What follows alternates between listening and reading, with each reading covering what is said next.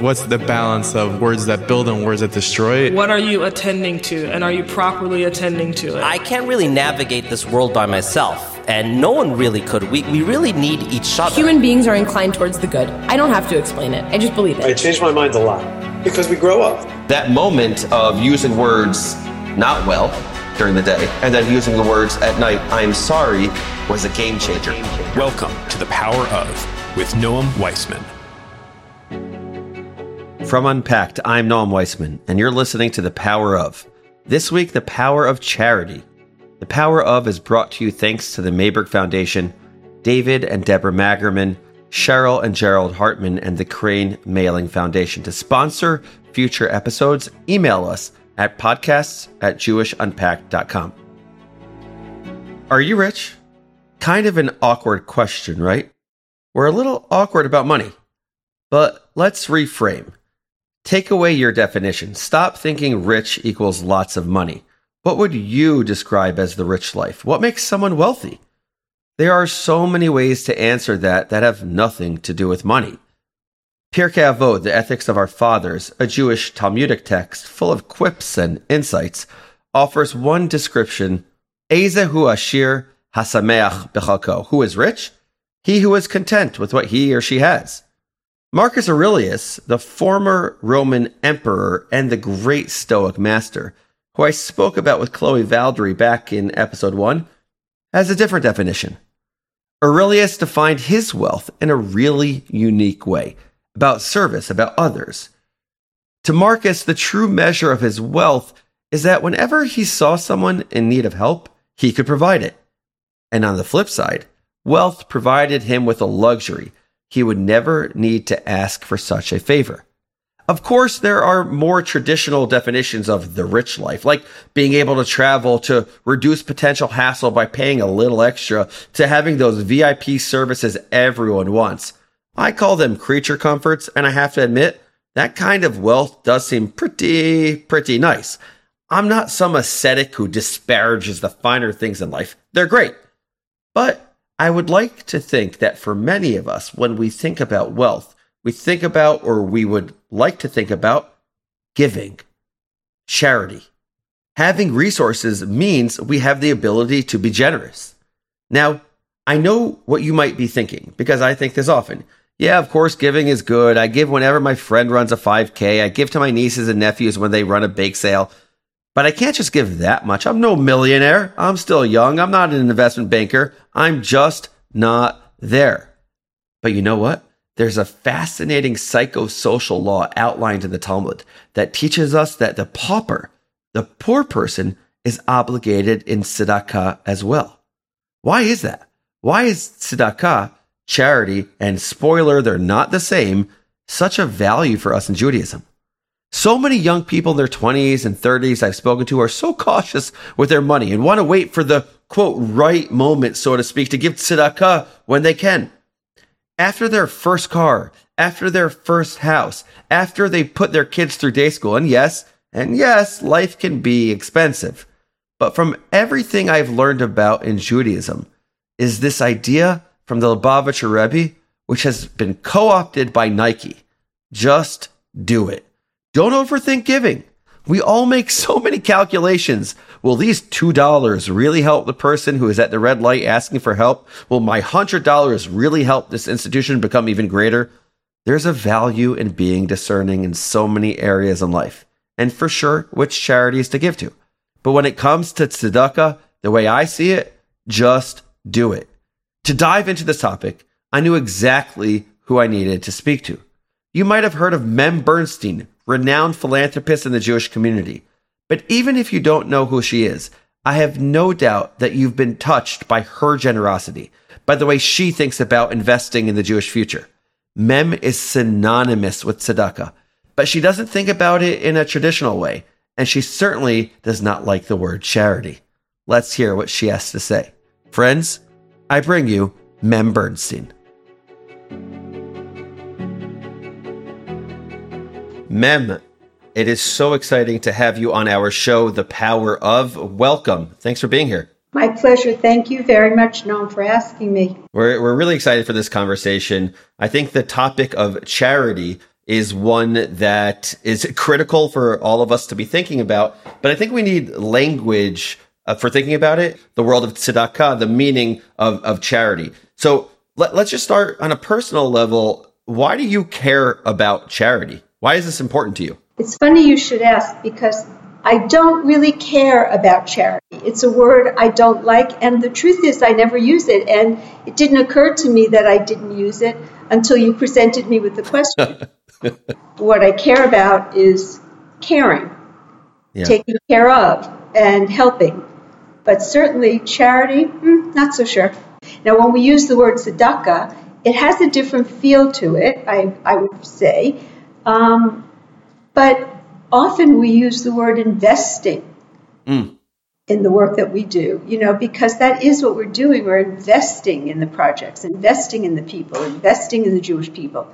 Charity, charity means like helping somebody for a second, for a minute, without caring, right. without thinking about them. It's not something that we do.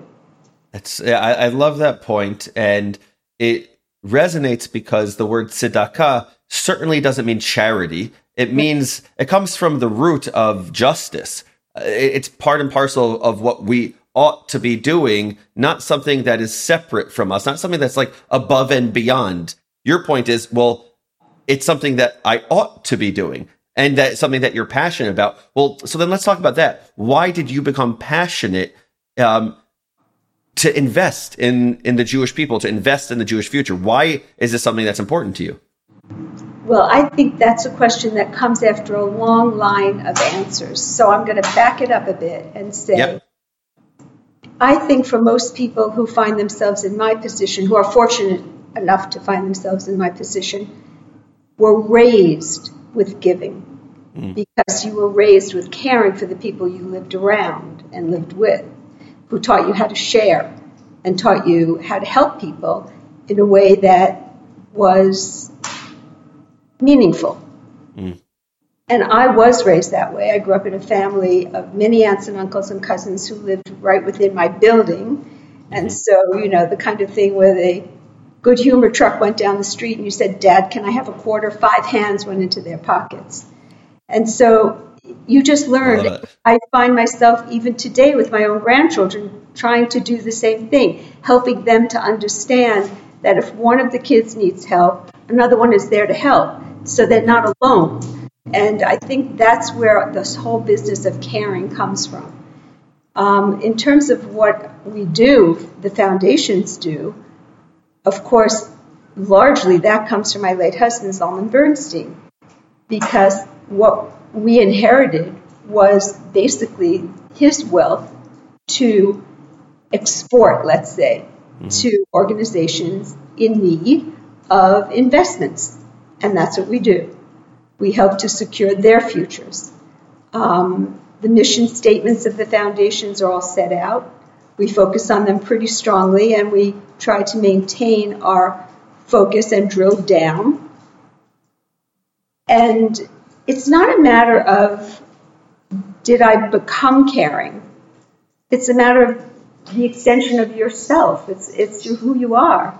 It's who you are. It's what you do. I love your description of caring as your understanding of tzedakah because I read your great speech, Passing the Baton, and you speak about the fact that that you grew up with a father who started out as a taxi driver and you make a great joke that um, you know then you bought a toy they bought a toy store no not toys r us right and and and then you become i think synonymous with venture philanthropy in the Jewish world. On the one hand, I guess some could say, well, I guess that's the American dream. Like, couldn't have seen that coming. Right. On the other hand, if you have this kind of disposition for caring, then where uh, whatever means you have, you were going to be the type of person that was going to demonstrate that caring in one way or the other. Yes, I, I, suppose that's true. However, let's be realistic here. I was surrounded by a group of people who were already in the business of caring. Right.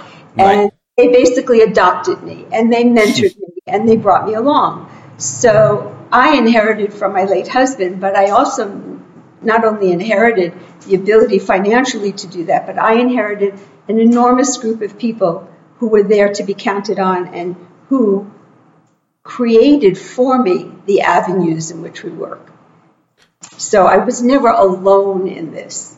What I mean to say is, within the foundations, Yeah. I was surrounded by people who were caring and who could help me to get to a point that I had to be at in order to carry Uh-huh. out the missions of the foundations. What I'm basically saying is it's one thing to want to give, it's another thing to learn how to give. And I need to learn how. I think that you know, most people perhaps as individuals, they take their hand, they put it in their pocket, they write a check. But in our case, I was surrounded by people and we created opportunities for the support of Jewish community in the way that we wanted to support that community. So in that way, we did our giving. And when you think about, you know, you're talking about investments, and you you, you AVI CHAI is an investment in the Jewish future by investing in Jewish education. And when your late husband Zalman Bernstein started thinking about adult education, one of the things that he quickly learned. And obviously, adult education is super duper important, but it's there's a real value in investing in er, younger and younger and younger, which is Absolutely. And, you know, all indications today would show you that if you're focusing on Jewish education, Jewish day school education, Jewish overnight summer camping, you're making an investment that pays off at the end of the day. Yeah. So that's one type of, we'll call it tzedakah. We won't use the word charity. I, I want to ask you what your thoughts are on other forms of tzedakah, regardless of whether or not this is an area of passion of yours. But I think that when people think of tzedakah in the Jewish world, they think of, you know, somebody, uh, let's say uh, that, that father or, or that mother who can't put food on their Shabbat table. I used to do Tomchei Shabbos in Los Angeles, it's called. My wife and I would drive around our kids and they would run to the door, leave it at the at, at, at the door, and you know they were they're five years old, three years old. But I wanted, and I, I never thought about it the way that you're talking about it. But it's so simple and and true and eloquent. I'm teaching them to care, Exactly. right? Absolutely right. And when they get older, you would hope that they would carry on that tradition that Right. you've taught them when they were young. And that's what it's all about, in my opinion. Right. So, one of the challenges of tzedakah, or people who have the ability, who have accrued power and wealth over time, there was a speech that Rabbi Jeremy Wieder recently gave. He's one of the leading rabbis at Yeshiva University. And he gave this speech, which made its rounds in the digital space. And one of the things that he cited is, and I'm, I'm going to read it to you. He says the studies of the brain using imaging explain something that was described in the Harvard Business Review several years ago as what he calls the power paradox.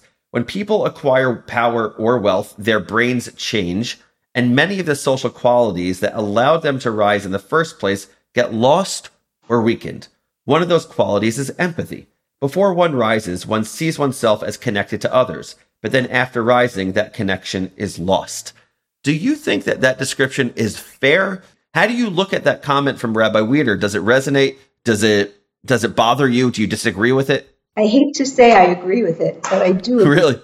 Yeah. You do? Because it's negative, naturally negative. But yes, I agree with it. It's, you know, it's like, uh, let's see, uh, if it's not my way, I'm taking my ball and going home. That's what happens. And it's not pleasant. And fortunately, I was tutored, mentored, and trained not to do that because otherwise I might have. I might easily have. It's very easy to become someone greater than you are by virtue of what people think and say about you. Meaning you could start believing your own press, is what you're saying. Yeah. Right, and that's a difficult thing because I think once we've, uh, uh, you know, and we we're all we're all there to different degrees. It's not like oh, you hit the one billion mark, you're there. I think that one of the reasons may be that uh, this is an idea that I've heard in the past, uh, and would love your thoughts on it as well. One of the reasons that when we're walking by somebody who's homeless, uh, we avert our eyes is because we don't want to feel what they're feeling. Once we catch our eyes, then there's this human connection that we kind of have to deal with the problem or deal with the challenge. Well, I think it's very difficult. I mean, I know for myself when I pass someone on the street I'm uncomfortable. Mm. I'm uncomfortable for myself. I'm uncomfortable for them. Mm. That's the truth. Right. It's almost too painful. It's very painful.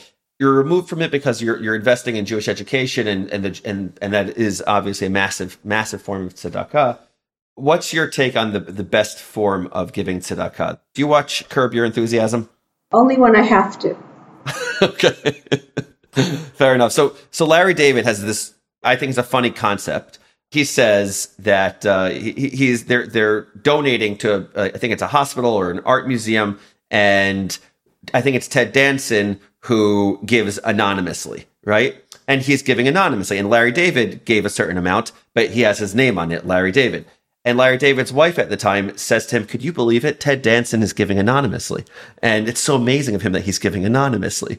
And Larry David is beside himself because he's he's like, Are you kidding me? You you can't be known as the person that's giving anonymously. You can't get you can't have it both ways. What, so there's a great debate out there. Do you think it's more important to give charity anonymously? I mean, this concept is matan baseter, giving it, you know, in a hidden way. Um, or do you think you know, as a philanthropist, it's important to have your name out there. Wh- which one is more important and why?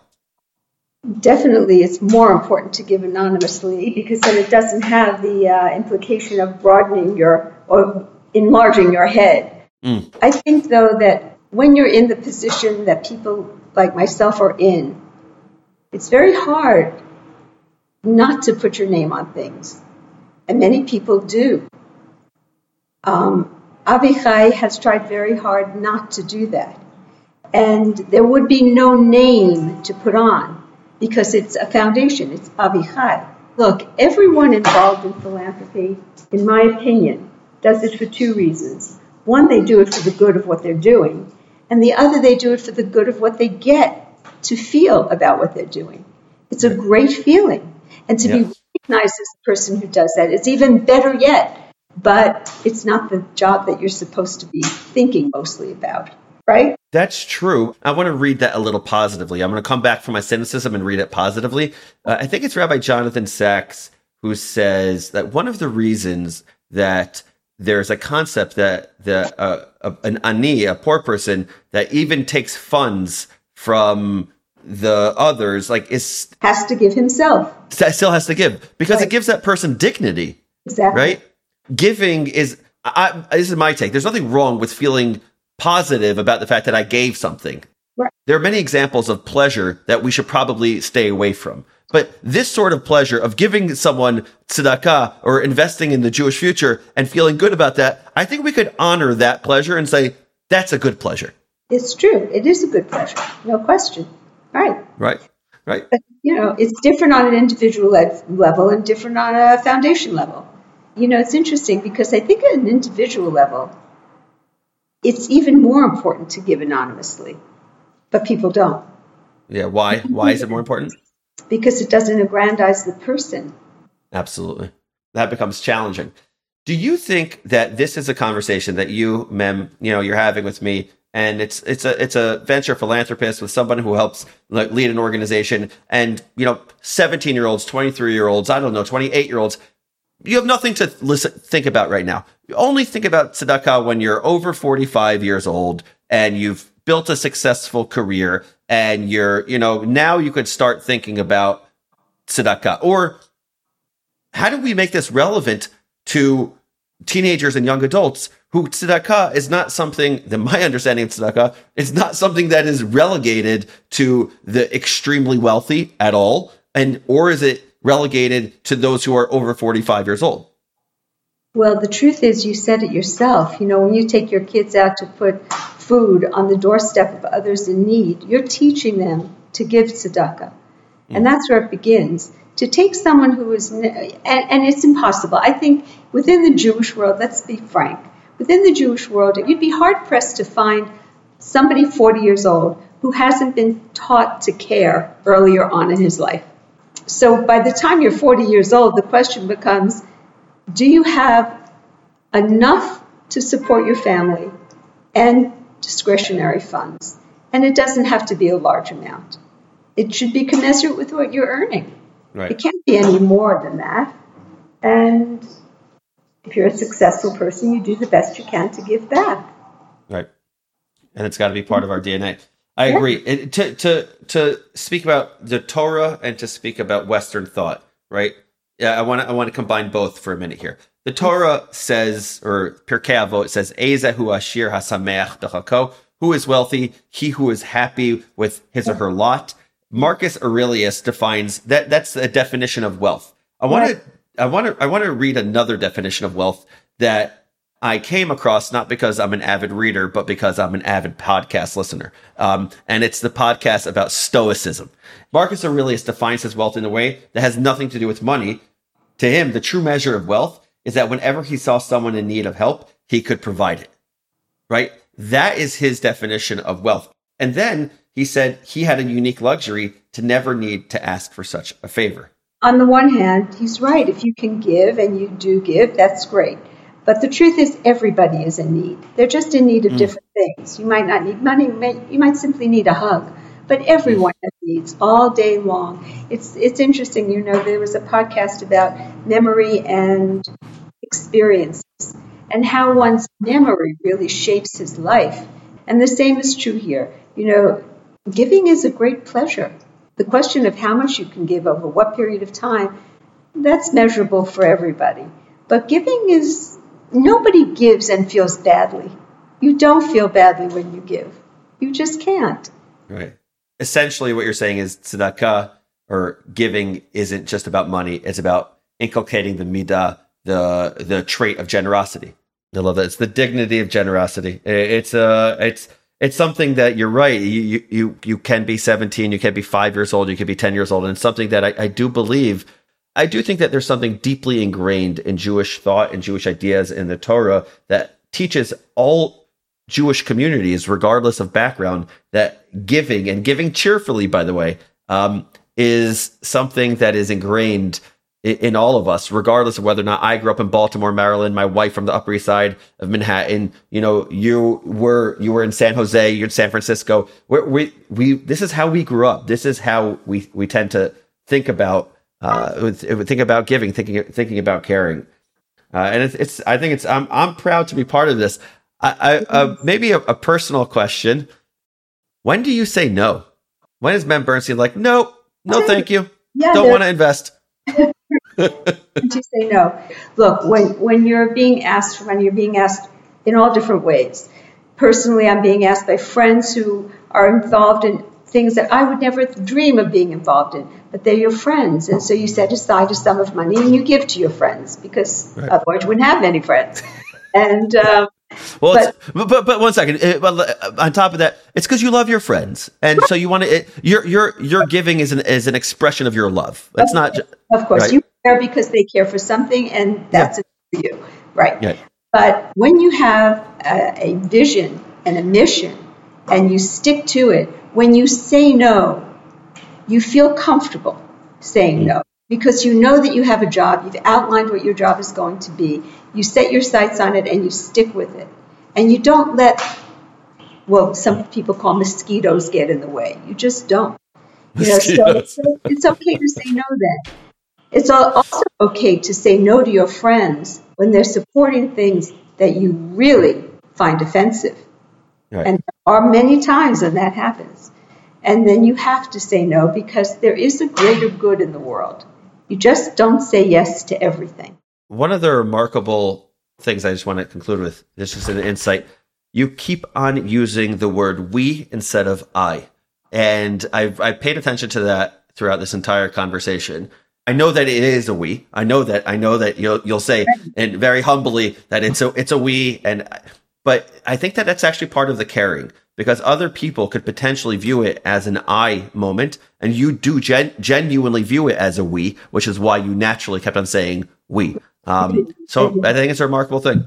Yeah, I do. I've been very fortunate, and I, I, I don't even think of myself as, as an I. I don't, and luckily because there there were so many great contributions from the we that I benefited from that I, I don't really think of myself as an I. You're right. I don't.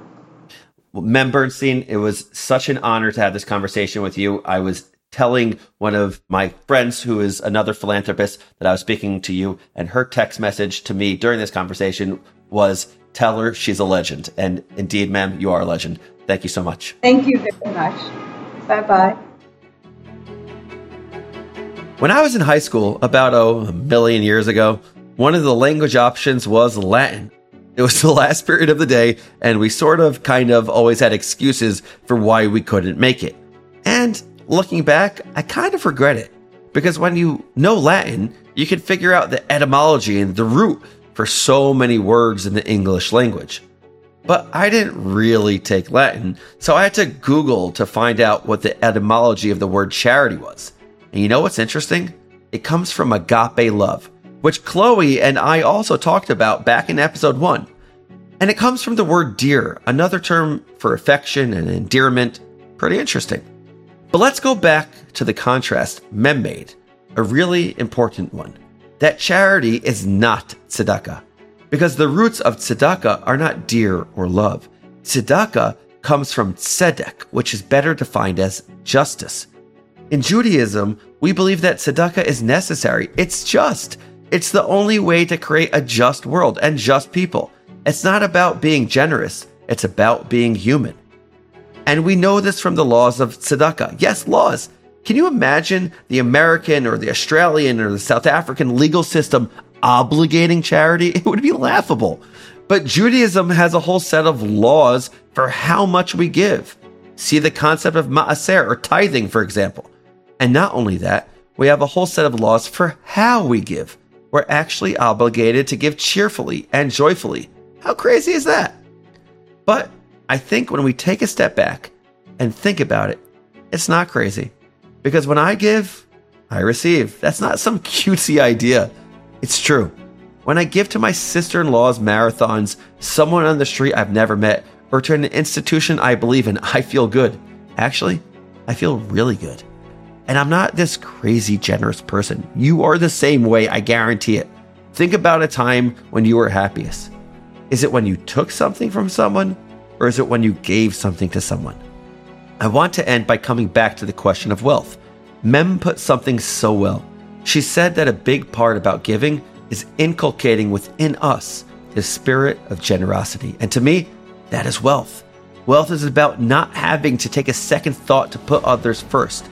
And that is what I will walk away with, reminding myself through daily words and actions to infuse my life with this value of generosity within me. The Power of is a production of Unpacked, a division of Open Door Media. Check out JewishUnpacked.com for everything Unpacked related. And subscribe to our other podcasts. Follow Unpacked at all the social media places. Just look for at Jewish Unpacked. And most of all, write to us. Inspire us with how you've seen and experienced generosity, either within yourself or from others, at podcasts at JewishUnpacked.com. This episode was produced by Rifki Stern, and audio magic is all Rob Pera. I'm your host, Noam Weissman. Thanks for listening.